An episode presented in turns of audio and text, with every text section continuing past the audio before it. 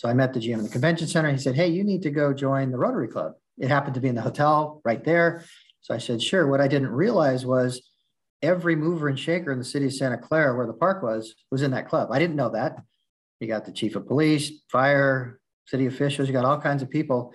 Joining that enabled me to quickly identify who are the movers and shakers. And if I needed something for the park, that that was huge. Welcome to the Attraction Pros podcast, where we discuss the latest trends and challenges facing the attractions industry today. We chat with some of the top leaders in the field and provide resources that will help develop your career in this great industry. I am Josh Liebman. I am obsessed with the guest experience and helping attractions make that their top priority for success. And I'm Matt Heller. I am passionate about organizational effectiveness, leadership development, and employee engagement. Now sit upright, hold on tight, and get ready for the Attraction Pros Podcast. Hey, Josh, how are you? Hey, Matt, I'm doing really well. How are you? well, I am fantastic. And I have a question for you. All right. I know you've been part of some openings of parks. Have you ever been part of a acquisition or transition of ownership from parks that you've worked at? Yes. Which one was that? Uh, when I worked for Universal, I was there when Comcast took over. Ah, okay. How was that? that? how was that? Um, it, it, in my little circle of the universe, no pun intended, it, it, was it was fine. I, I think that there was um, I, I think there was a lot of very like strong immediate like they wanted to make a really good first impression. I remember uh, like stock being offered to all full time employees if they like met certain like tenure or, or things like that. Um, and then I think there was like a little bit of guest confusion. I remember uh, there was a guest standing in line at guest service, standing at the window at guest services, who was very disgruntled with with whatever circumstance they were in and threatening to cancel their Comcast account. And we're like, that's that, that, I don't care. Like, okay, but uh, but but yeah, I think I think overall, all right. What about you? Um, well, I was there for that as well, uh, but I don't remember it having that big of a um impact. You know, right? Especially when you get that large of an organization and a corporation. You know, I think the the impact gets less and less and less when you get kind of down into the the lower yeah. levels, if you will. And it was like the parent company buying the parent company of the parent company. At least it felt like that. like, exactly. Exactly. So many like layers of uh, capitalism, if you will. but the reason I bring that up uh, is because today's guest, Bill Lentz, has been through a number of those and could probably write a book about the ins and outs and the do's and don'ts when it comes to um, act, acquiring Prada um, parks and, and the whole process. Not that he acquired them himself, but he was part of that um, under under many different organizations. Um, he's now the GM of Adventureland in Iowa, and uh, we get to talk to him about all kinds of different stuff today. Mm-hmm. Yeah, we we do, and, and it's cool. The the park acquisition thing. He's been on both sides of it within many organization. The uh, the company that was acquiring and the company that was being acquired. So it was cool to hear uh, just his lens of being part of that process. I we get to hear so many amazing uh, leadership lessons from him. Talks about believing in the team and building trust and building relationships.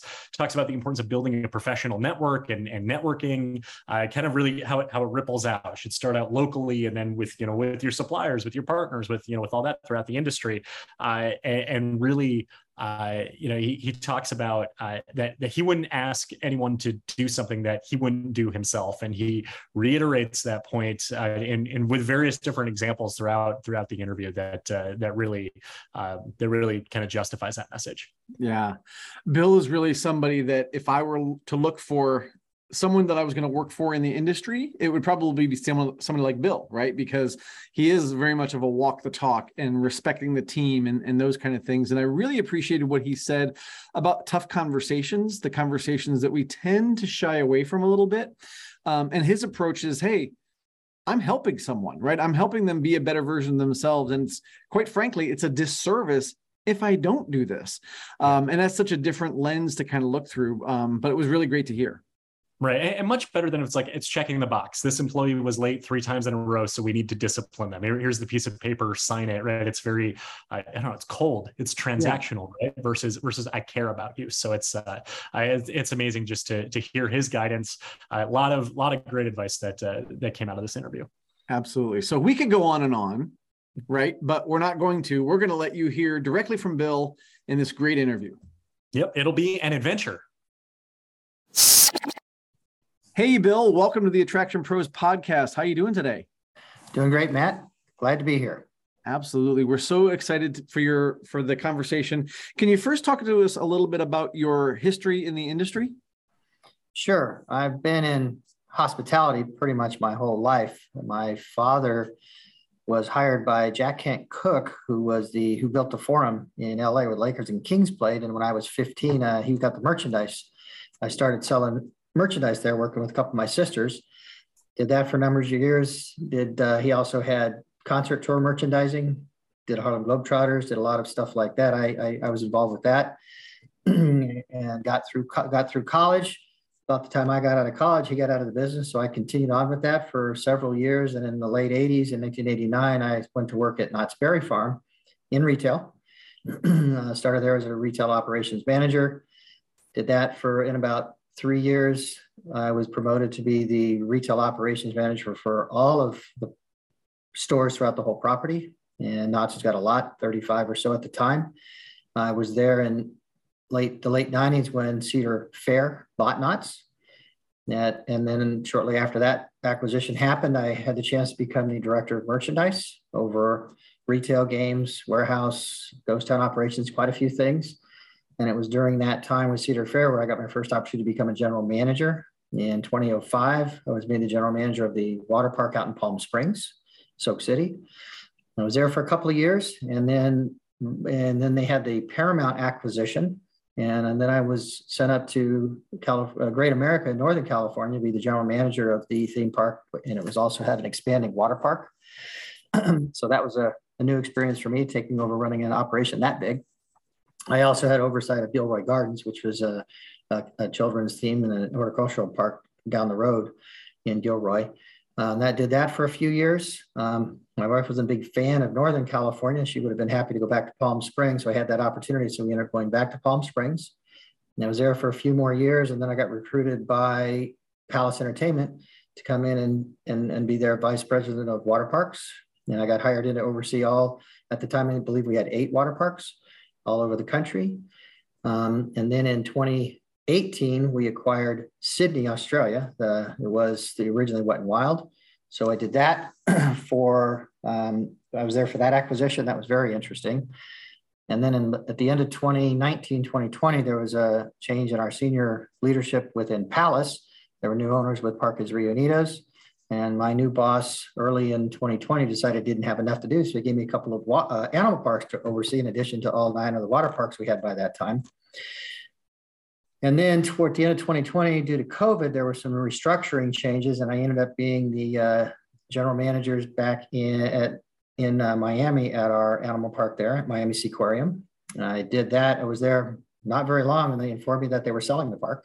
So, uh, but at the same time, I knew there were acquisitions going on. And so as we sold Miami, they had acquired here at Adventureland. And so that's how I ended up here at Adventureland in, in, uh, in January of this year is when I took the role and actually got here full time in early March. That's so fascinating. Thank you for for kind of really walking us through the uh, the career path there uh, from from the beginning till today. One of the things that really stuck out is the amount of acquisitions that you have been a part of, whether on the end of the business that was acquiring or on the business that was being acquired. Can you talk a little bit about what those transitions were like? Because to the, you know, for the for the consumer, a lot of the brand really remains the same, but of course there are some obvious changes. But you know, as far as internally and kind of going through that process, largely which was out of your control, very much external factors to to your role, your career, uh, as far as what it was like going through those acquisitions.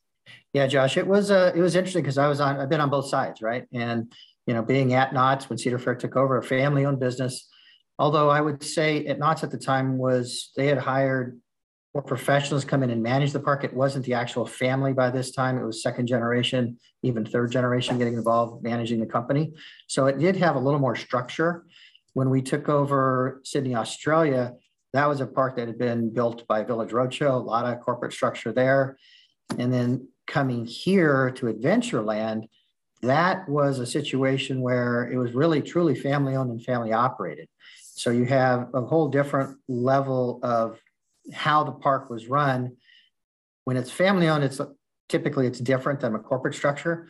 You know, corporate structures often have a lot more rules and guidelines and things that they already have in place. They, they have to have that because they have so many properties, they got to be consistent about it.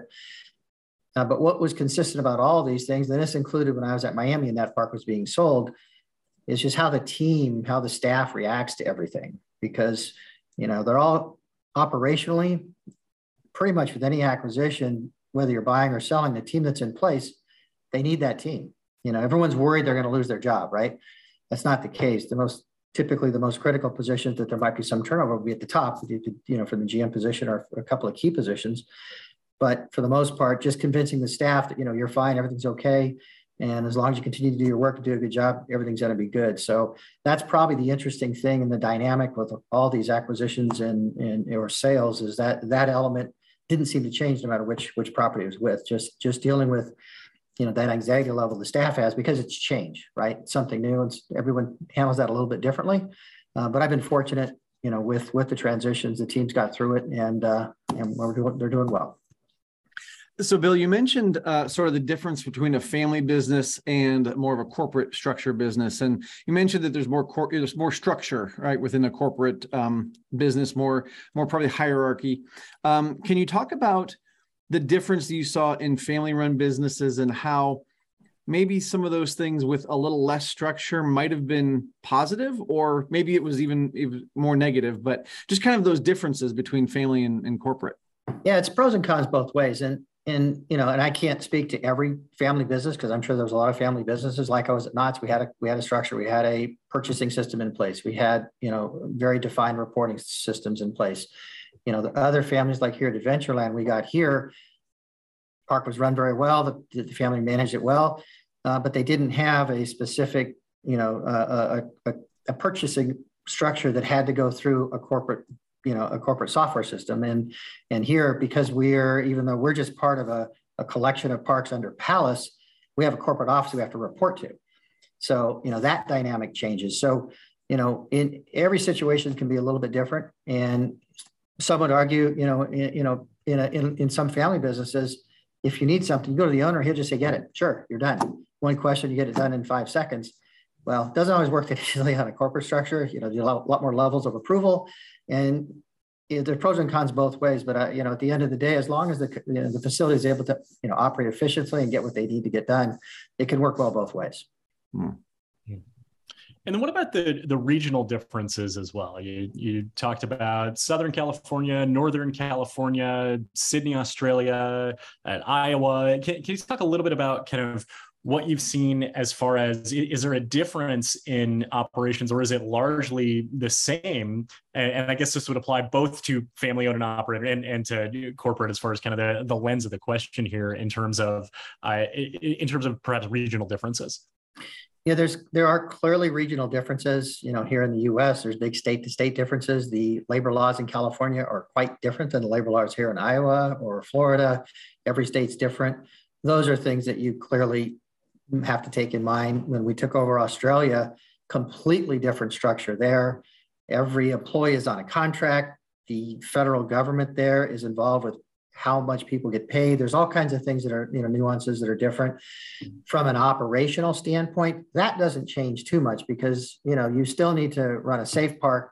You still have safety training, eh, you know, making sure everyone's following all the guidelines that are set in place. Those kinds of things don't change. I also can tell you, even Northern California to Southern California, you know, I'm from Southern California. That's, I, I lived there up until last year, my whole life. Even going to Northern California, there's quite a bit of difference between, you know, culture in Northern California and Southern California. If you're from California, you'll know what I'm talking about. Um, and and even even in Miami, you know, that was an experience that was quite different. So uh, there are, you know, cultural differences state to state and air region to region. You know, here in the Midwest, very, very good, good, good people here. A lot of you know great customers here. You have, you know, it's a lot more rural in general, so that's just a, a different, a different element. one of the things I think that is a little, little unique here that I found really more on the theme park side, less on the water park side, was the interaction on, on from the social media and your and your groups. You know, you've got, you know, the ACEs, your American Coaster Enthusiasts, you have the Iowa associations, and, and those those can tend to be a lot more active on the theme park side compared to the water park side because of your roller coasters and, and things like that. And you know, they're more engaged. Different regions are engaged differently. Mm-hmm. And you know that just goes to the you know the the area you know and I think the expectations in some parts of the country are much higher than others. You know you get to the bigger city parks and you know it's just it's just a different feel. Some people may be a little more on edge just because they're you know that's just how it is in that area and in other areas it's a little more relaxed. So those are the different differences that you, you'll find in different parts of the our country and even worldwide.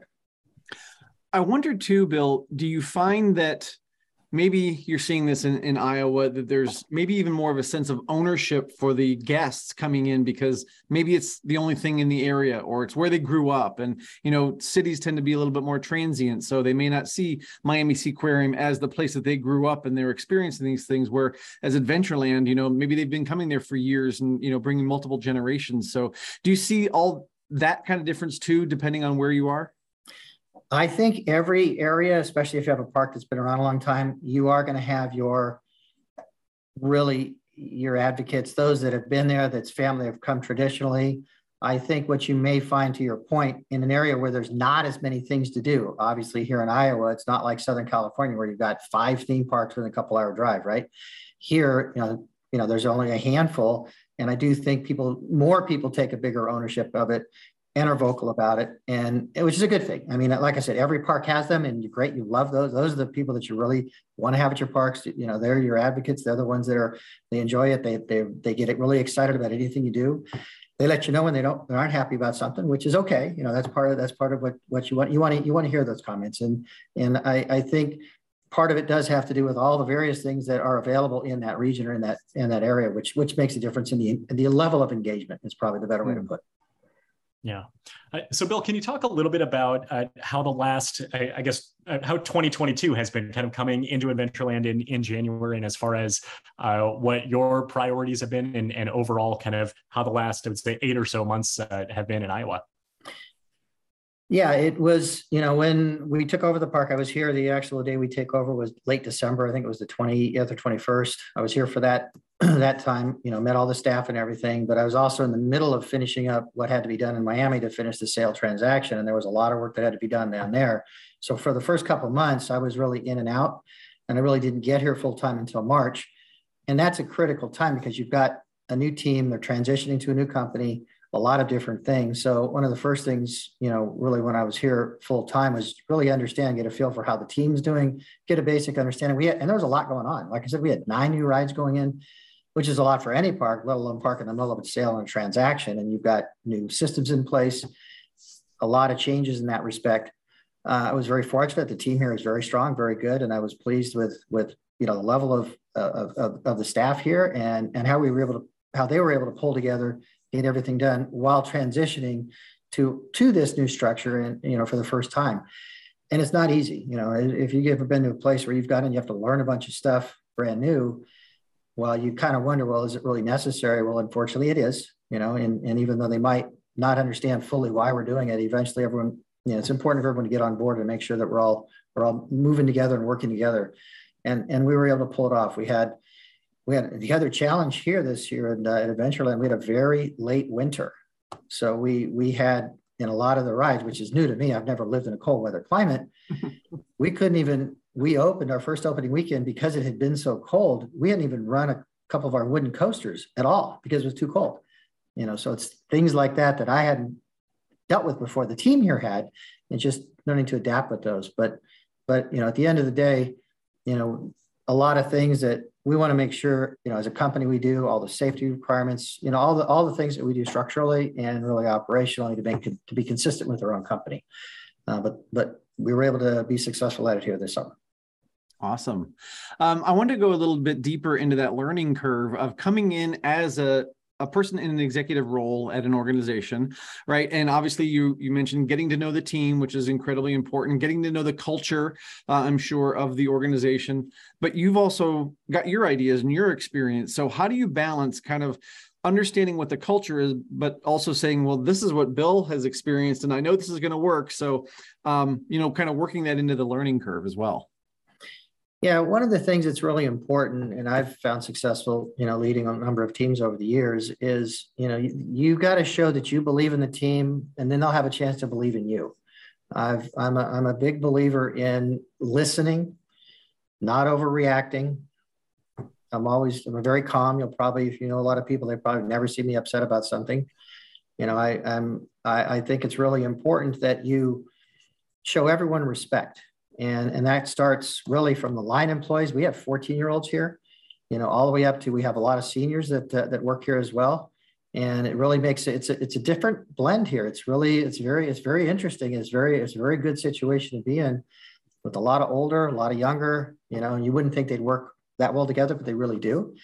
And, and just letting them all know that, you know, you're, you know, being very personable, you know, engaging with them, don't, you know, if you see them, try to call them by their name, just building, building a good team that way and let them know that you're not just this figurehead that they just hear about.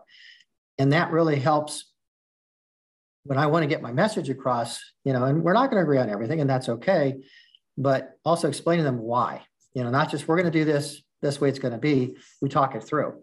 And I tell you, there are many times we made some changes here and there was some, you know, there were some questions why we're doing this, but once we talked it through, the team understood it made sense to them and it, it gives a better buy-in. It gives a better feel that okay, we are doing the right thing. It's not just because someone wants to do it, you know. And that's that's the way I've operated, and it's that's been very successful for me. Is you know making sure the team is fully communicated with. You know, the they understand what is going on, and they have the chance to ask questions. You know, a lot of times they're good questions. There are times they'll come up with something. You know, we didn't think about that. We can we can make an adjustment, and and that's really helped. You know, getting the team on board and us and us all working together.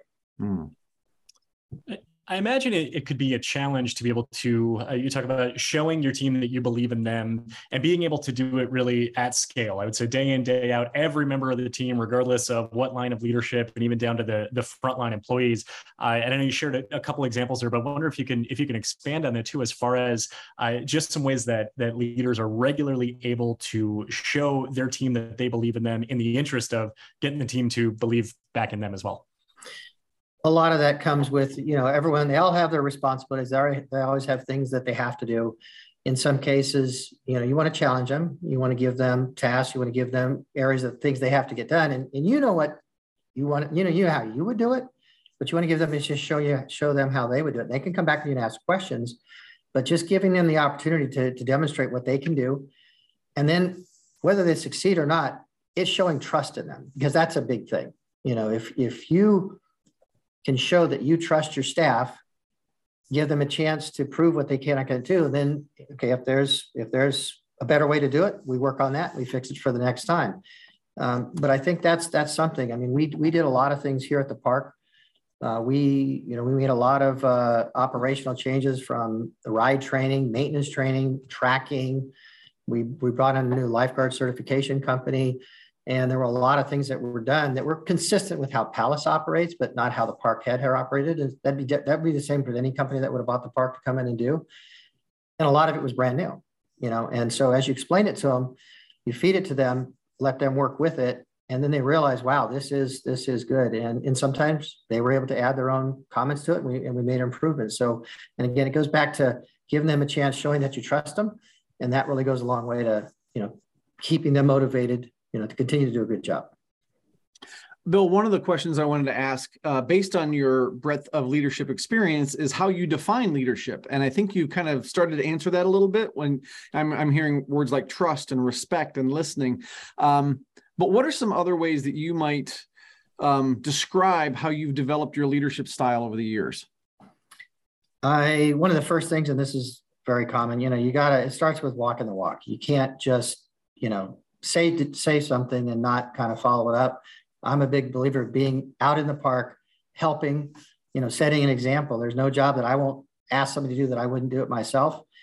I remember I was in Miami and they had a food delivery come in and Uh, there was one supervisor unloading. I went over to help him unload the boxes. He looked at me. He goes, "What are you doing?" I said, "Well, I'm helping unload." He goes, "Well, you shouldn't do that." I go, "Yes, it is. It's part of my job."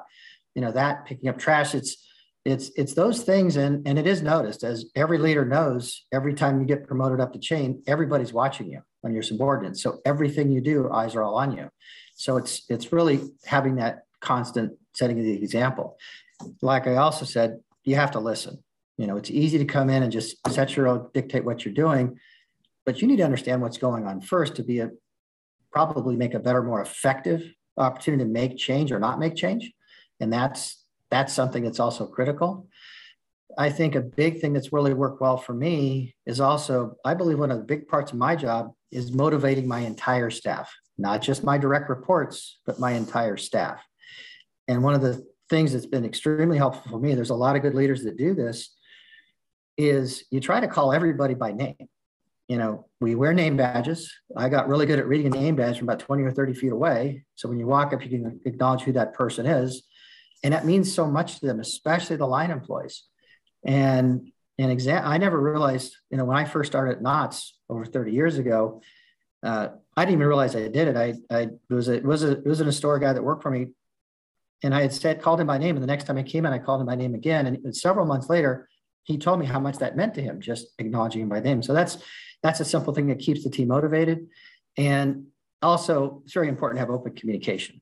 You know, you need to know that while a lot of people might be intimidated to share comments with you because they may get in trouble. You know, it's, you know, I try to set them as easy as much as you can because it is amazing the good suggestions you'll hear from the people that are out in the trenches, right? The ones that are doing something. Hey, if we did it this way, it might be a little bit better. You know, not every idea is great, but sometimes they come, come up with some some very good ones. So those are the things that I've I've has worked well for me from a leadership standpoint. Awesome. I love what you say about uh, remembering names and using names. Uh, you know, I, I look at things from from the guest experience, or I talk a lot about guest experience, and I say using the guest's name kind of brings it to a, another level of luxury, like a Ritz Carlton standard, a, a Four Seasons standard. Uh, and then Matt and I talk a lot about the intersection of guest and employee experience. So that translates directly to kind of creating almost like a luxury employee experience of my boss remembers my name. So here's, I guess, probably a very practical question here is is that a lot of people struggle with remembering names. They could uh, you know have just introduced themselves, the other person says their names, and it's just it, in one ear and out the other, and not not for you know any any bad intention, but wondering actually if you have any specific tips or tricks on how to remember someone's name when you meet them, particularly if they're not wearing a name tag. A lot of times I'll try to call if they tell me their I'll call their name right back to them. So I have to say it it it helps just one little time. And there have been times that someone said their name and 30 seconds later I've forgotten it, right? Because you, you, meet so many people. A lot of times if I try to associate their name with somebody I know, that helps me. If it's if it's a, you know, their name's Lucy, I know another Lucy, I'll tie them together. Those those things help me. Or if there's some way I can connect, if I can connect the name, we have automatic lights here, sorry. And uh, so th- those are little things I do. I mean, it, the name badges, I every time I walk up, I normally wear a name badge. We're closed today, so I don't have mine on and I'll, I, I encourage that. And the first thing I'll do is I'll tap my name badge just without even saying anything. And hopefully they'll have it on they'll have it in their pocket or something. It's, it's just a, a way to make sure they're wearing it because I want the guests to be able to call them by name. That's why we wear the name badges, right? And uh, so uh, those are things that, that have helped me, you know, and I'll be the first to admit I don't remember everyone's name all the time, but the more you go out there, the more you say it, it's, it's a, it's a habit you gotta, you gotta really work on to be able to, you know, to, to, to, to you have to really make an effort to do it. Yeah. And that the name is something that's universal to everybody, right? I mean, everybody, you know, wants to hear their own name. But I would also imagine that at various levels in the organization, your direct reports versus your frontline team member, that there's ways that you communicate with them or things that you might do a little bit differently um, to kind of find their intrinsic motivation. So what are some of those tactics maybe that you use or maybe not even things you, you think about but you just notice that you're doing to interact with different levels maybe a little differently because they just have different priorities or just different people? And that goes to the listening component. You know you everybody you're dealing with especially you got direct reports you got managers below them and you need to understand what's going to what's going to motivate them. Everybody's a little bit different because if you use the same tactic on everybody, you're probably not going to be as successful. You have to really understand how to communicate. Some some staff, you know, they need to be pushed really hard. Others, you can say two words with them, and there that's all you need. But you got to give them that encouragement. Others will run all day, without you telling them hardly anything. Uh, you know, while you have other teams that need some more, you know, more consistent interaction and direction. And and I think that's part of you, you can't make it a blanket statement. That's part of what you need to assess as you're working with staff. And obviously that's one of the first things I had to do at all the parks I've moved to is, you know, understand what what drives them, you know, what their skills are, where they're where they're strong, play to those strengths, work on things they need to work with, and talk to them about it. You know, having the open communication again is, is really important because I've had some very, very good people that have had a few weaknesses and talking about them have, has got them to acknowledge them. Is a, it's real easy to not talk about it. That's that's something that some leaders miss at times. It, sometimes those tough conversations, it, I found at times where you you go into a conversation, you might think it might be difficult, but it becomes really easy because that employee is almost waiting to have that conversation. They know it's a challenge, but you got to bring it up. So, so while there's, you know, there's no one way to do it all, it's really, you got to take a read of your, of your staff and what, what works for them and what doesn't work for them. Because I guarantee you, you got two people that report to you, each one's probably different. Hmm. right. Yeah. Bill, can you share a little more as far as uh, how a leader can really prepare themselves into going into those challenging conversations? Because sometimes for for the leader, it can feel intimidating, and for the staff member, it could feel intimidating. And if, if it's intimidating on both sides, it oftentimes probably won't have the, the most productive output. But uh, like you mentioned, as far as if the staff member is waiting to go into that into that meeting, uh, as far as kind of the the ways that the leader can best prepare themselves for uh, for a challenging conversation. Yeah, the way I've always approached that is to me, if you identify that one of your staff has an issue, if you do not address that issue, that's a disservice to that employee. So uh, my approach is, you know, I'm, I'm doing this to help you. I'm not doing this to criticize you or get you in trouble. To me, this is for your benefit and the parks or the business's benefit because you want them to do better. And I've seen many times where because they're tough conversations, nobody wanted to have them because they weren't easy, but they were highly needed and, and that's always been my approach. It's while they're tough, you don't want to get, no one likes to have, like most people don't like to have those tough disciplinary types of conversations. But at the end of the day, it's benefiting everybody to have them because it's like right now, if something's going on in my park and I don't know about it, I can't do anything about it. Same thing for one of your one of your you know your reports, your one of your staff. If they're doing something and they don't know they're coming across a certain way, it's a disservice not to tell them. So that's that's how I kind of approach it. It while it is tough, but it's in everyone's benefit, most specifically for that individual. Now it's up to that individual individual to hear it, right, and and hopefully make the necessary changes. But at least if you don't tell them, you can't expect their performance to change. And and that's one thing I've seen far too much in a lot of places. Um, and I, I try to make sure I encourage all my staff that you know you've got to follow up, you've got to have those conversations because you can't move forward or address something if you don't. Well, and I would imagine that it's laying the groundwork first of listening to them and showing respect and building trust. And then when you have to have the conversation that might not be so pleasant, they're more open to it or they're, they're more bought into it because they already know that you're kind of on their side and you're there to help them. Yeah, that's another thing, you know, and and I'm I'm really I'm not even a glasses half full. I'm a glasses I'm a glasses full kind of guy. I'll find the I got a, I had a staff get mad at me once because I could always find the positive in something right? It's real easy to find the negative. And if you have that general belief that that's what the team is doing for you, I think they'll hopefully feel it's tough when you first get to meet them, but as you work with them a while, and they know that you're there to help them. If, if you build that trust with them, you trust them to do things, they, they'll trust you. And while they may not like to hear what they're hearing, deep down, they are appreciative because they know it is going to make them better and they needed to hear it. Yeah. So, Bill, I'd love to uh, switch gears here for a moment here, but uh, Adventureland has an exciting expansion coming up in 2023. You've worked with uh, uh, Zamperla, and you've got the Flying Viking and Dragon Falls that are coming uh, next summer.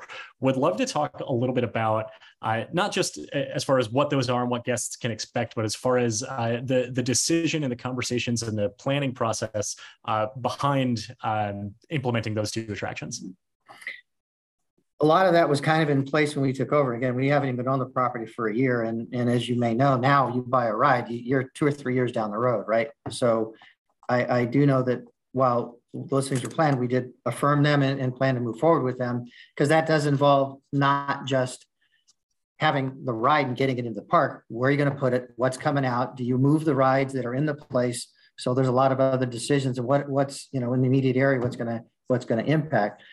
So we did end up having to remove one of our long, long, long, long older rides, uh, balloon race. Unfortunately, it was an older ride. Every, all these rides, while they may be popular, a lot of guests like them, they do have a lifespan. Once they get to be 20, 30 years old, there's only so many times you can fix parts for them We have that ride at other parks. We're actually shipping the ride to our other parts, and it's it's just going away. not risking it here.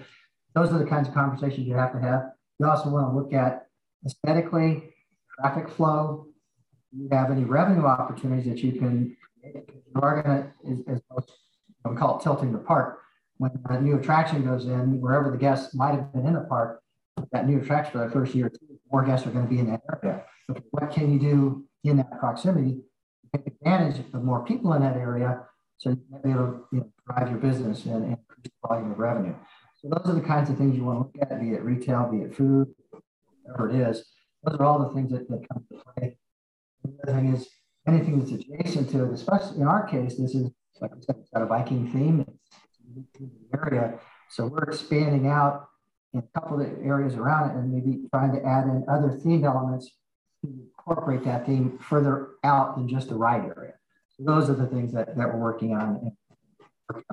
So looking at these new rides that are coming in and how long you've been in the industry, would you also consider yourself an enthusiast or someone who enjoys going to parks and, and being um, uh, being in the atmosphere of the parks as well? When I started at Knott's Berry Farm, like I said, back in the back in '89, I was at the park in only a few months, and they put me into a, they call it an operations manager program. And I was trained by our manager of security, who was a former chief of police for the city of Buena Park. And on my training, he told me something I've never forgotten. I share it the same thing with a lot of people. He goes, you know, one of the favorite things I like about working in the, in the park here is if I'm having a bad day, I just go out and walk in the park. Everyone's having a great time. So having that ability to go out and walk in the park, see people do things that make them have a good time. That's that's really something you don't see everywhere. And when I took the job at Palace, I went from for 24 years working having an office inside a park to going to a corporate office where it's just an office building. That was a tough transition for me because you miss it. You know, you like the ability to see hear the rides and see what's going on and have that enthusiastic, you know, the guests having a good time. So that I think that's a that's a big thing for me to be able to experience that, as well as just interacting with the team. You know, working be like being around people, like working with them, coaching them, like to have a good time, got to have fun. You know, when when you work, and that's important. And and so those are the things that are that, that make a difference for me. So, what are you like as a park guest? Whether you're visiting your own park or you're traveling or or kind of walking through the park, what uh, what are you looking at? What are you thinking about? What are you hearing? Kind of is it is it are you able to kind of turn it off or are the gears always always turning? If anyone tells you they can turn it off when you go to assist another park they're probably not being 100% truthful because it's really hard to. Now whether you actually say something is another thing right you know i remember when i first started at knott's it was the first time i'd worked at a company and i was running retail stores I remember once I started, I couldn't go to another store without looking at fixtures, without looking at displays, looking at those things. Same thing now as you know, as being running theme parks and, and water parks. I'm going to observe because I'm also looking for ideas. How are they doing this? You know, is there, you know, their their, their directional signage? What are they doing? How wide are their midways? So, and and I I try to go to parks, bring my family a lot too, and it's hard not to think that because that's what you are. You know, when you do something for over 30 years and you're always looking for ways to improve. And when you go to other properties, those are the kinds that you're not looking for what they're doing wrong. You might see what you might do differently, right? But you're also looking for ways, hey, that's pretty cool how they did that. How can I incorporate that in my park? So, so while you can not necessarily make comments about what you're seeing, if you're a park person and you work at a park a long time you go to another park, you're making comments or, or, or around your head, whether you vocalize them or not. Yeah. I had a, a, boss who would go to another park and he'd come back with pictures literally of ketchup dispensers and trash cans. Uh-huh. That's like the whole and this is before phones, so he'd actually print those pictures out, and we'd be looking at those and look at what they're doing here, look at what they're doing here. So um, definitely looking for good ideas wherever we can find them. Um, what are some of the things like when you are going through a park? Um, you know, are there things that you're looking for specifically, or is it just de- dependent on what you happen to see as you're kind of walking through the park? It depends. I mean, there are times where maybe there is something I'm specifically looking for, but normally when I'm visiting another park, I'm it's more really just experience the park, maybe a specific ride or two, and just kind of take it all in. You know, there's a lot of parks I've been to that have a lot bigger budgets than ours. There's no way we can do the kind of, you know, theming and things these other parks do. However, there are certain things you might see that, you know what, we could probably do that. And, and that's pretty much how, how, how I'll, I'll experience the parks that way. It's, it's not, I'm not, and there are times sure I'll take pictures. I've done that before. I'll see something I've never seen before. That's pretty cool. And, and so that's, that's part of the kind of, it's almost like the fun of going to the parks to see if you can find something that's really unique. So. Yeah. What about turning those ideas or, or, that inspiration really into action? You, you know, you've taken the pictures, or it's the, the ketchup dispensers, like Matt's talking about, or right. or whatever it is, and said, "Oh, we, you know, we should do that." Uh, really, kind of bring it back to your team, and then uh, I, I would say getting buy-in internally, or do you usually reach out to kind of use your professional network to reach out to, to those at those other parks, or as far as uh, kind of then then just implementing new ideas and, and inspiration that you see at other parks? It kind of depends on what it might be, because obviously we've got a lot of planners and designers, and there's there's parts of our staff that's what their job is, and and and chances are, if it's something that's good to do here, it may be good to do across all our parks. So a lot of a lot of times, the first thing I'll do is I'll go back to our our team that's that's involved with multiple parks and say, hey, I saw this, I thought this was really cool. You know, that's something we might want to consider. I'd like to consider it here. And again, you have a depending on what it is, you know, simple product acquisition, something small, no big deal. But if it's, it's something more that might have a bigger impact on how we're operating, then I definitely have to get, you know, others from the corporate team involved so they can kind of take a look at it. And, and there are times when, you know, we might take an idea or tweak an idea and say, you know what, we see how it work there, we see how it work these other places, we kind of want to make it work here this way. So it's a collaborative effort. And, you know, because I had been on the corporate team and technically I still am because I didn't mention, I still oversee our Sea Life Park in Hawaii. So I still mm. oversee an animal park there in addition to running Adventureland. So having those interactions with the corporate team is, is important, keeping those relationships good helps my park here. Yeah, yeah. Um, Josh mentioned network um, just a minute ago, and you know, being in the industry as long as you have, certainly you've got a, a I would imagine, a pretty vast network. Um, one of the questions that we get a lot from people who are entering the industry is, how do I build my network? How do I get out and network and and those type of things? So I'm curious what kind of things you've done maybe over the years that has helped you nurture and grow your professional network it, there's two answers to that for me. When I when you're at a park level and you're you want to be engaged depending on your level, especially if you're in charge of a park or you, you want to be engaged locally. When you know when I was when I went up to Great America in Northern California, we the park is adjacent to the convention center. So I met the GM of the convention center. He said, Hey, you need to go join the Rotary Club. It happened to be in the hotel right there. So I said, Sure. What I didn't realize was every mover and shaker in the city of Santa Clara, where the park was, was in that club. I didn't know that. You got the chief of police, fire, city officials, you got all kinds of people. Joining that enabled me to quickly identify who are the movers and shakers. If I needed something for the park, that that was huge. You know, going to mixers, go being being engaged in the community at a park level, even when I was at Knott's, I, I was on a local a high school or a elementary school school site council. Just just doing things in the community gives you a chance to get out there, and you never know when you're going to engage with somebody how they can help you down the road. At from the corporate level, then you're more probably engaged with vendors and things and going to trade shows because you're you're trying to affect efficiencies and identifying products that the park can help. Or if you get into a project and there's a problem, you can go right to the guy that's going to be able to help you and not have to go through several layers, layers of channels. So I, I think that again, that's that's really made a difference. And in both cases, I think some people lose sight of your own team, the relationship you build with your own team, both at a park and you know in your corporate support centers, which is what we call ours, your corporate office. That's critical because it's it's when there's a problem, it's always good to be able to go right to the person, pick up the phone, and they're going to help you because you've built a good relationship with them. A lot of people might not see that as, as well as they might. And that, that does make a difference because there's, there's been many times I had a park call me, hey, I've been trying to get a hold of so-and-so. It was funny. They, I would literally take my phone and walk down to the person that was sitting in the office and we, we kicked care of a problem in a few minutes. So I, I think that's, that's really good.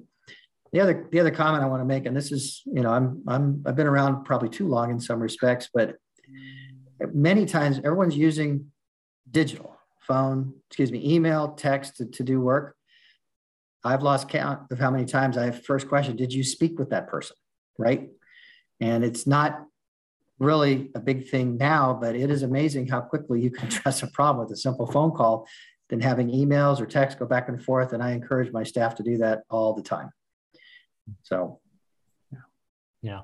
Uh, I, I, have a question for you. We're starting to starting to run a little low on time. Still have a, a few minutes left here, and I curious as far as uh, lessons or, or, whether it's you know leadership lessons that, that you've learned along the way but particularly going back you were telling us how, how you started uh, you were selling merchandise at, at the arena in los angeles and and curious as far as lessons that you learned from that job early in your career that have really stayed with you uh, all the way through your journey and, to, and through to today when i started that job i knew right away that I'd probably never work for a more difficult manager.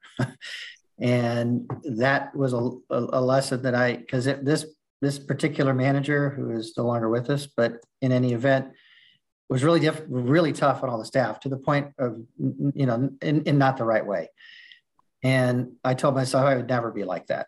So I've I've always respected everybody I work with because basically I expect I don't expect any different treatment that I give somebody else. And, and that's that's something that has stuck with me for a long, long time. And it's really helped me, I think. I think most people that I work with are really do enjoy working with me.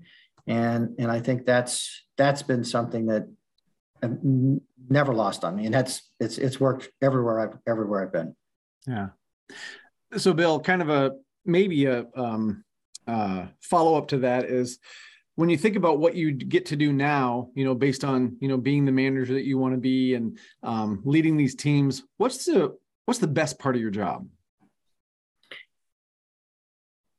A couple of different things, but I really I like people. I like coaching people. I like seeing those that I've worked with do well.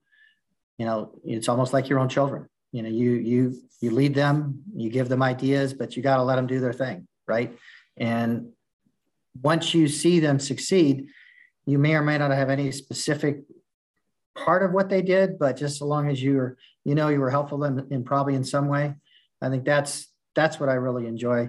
I also love engaging with just the customers, you know, talking to guests, uh, and because you never know what you're gonna, who you're gonna talk to, and how they're gonna be. And going back even earlier, different parts of the country have different the guests react differently, you know. So that that's interesting. But you know, I I enjoy you know being part of the team because that's part of my job. I tell all my staff, my job is to give you the tools and resources to help guide you to do your job the best. Makes my job easier, mm-hmm. you know, and uh, that's that's what's always worked worked well for me. Excellent. Uh, Bill, this has been uh, just such a fascinating conversation. We really appreciate the opportunity to talk to you today. Uh, as we start to wind this down here, if people want to learn more about Adventureland or if they want to get a hold of you directly, where would you send them? Well, like just our website, anything about the park, you know, adventureland.com, we, we can, on the website, there's, there's all kinds of contacts. Um, my, they're welcome to email me and if they got my name, it's bill.lentz at palaceentertainment.com. They can contact me directly through that. And uh, try, one of the other things I try to do is respond quickly. I can't promise it happens all the time, but it depends on what's going on. But, and, and that's something even with guest concerns, I've been many times, I remember getting an email and if you call a person within minutes of the email that number one, they're shocked that you even get back that fast. And it's amazing how quickly it dissipates the issues they have. So, you know, that's, that's another thing that, that really helps, but yeah, that's, that's the way to get information about our park or, or if you want to get a hold of me. Well, Bill, I can vouch for the quickness of your reply as we sent out these questions, and like a few minutes later, you said, "Yep, these look good." So um, I do appreciate that as well. So, um, as Josh said, this has been a fascinating conversation. Loved hearing all about your history and your philosophies. Um, and for everybody out there who's watching and listening, just remember, we are all attraction pros. Thanks for listening to the Attraction Pros podcast. Make sure to subscribe so you can tune in when new episodes release, and even better, please leave us a review on iTunes. For more information, visit attractionpros.com.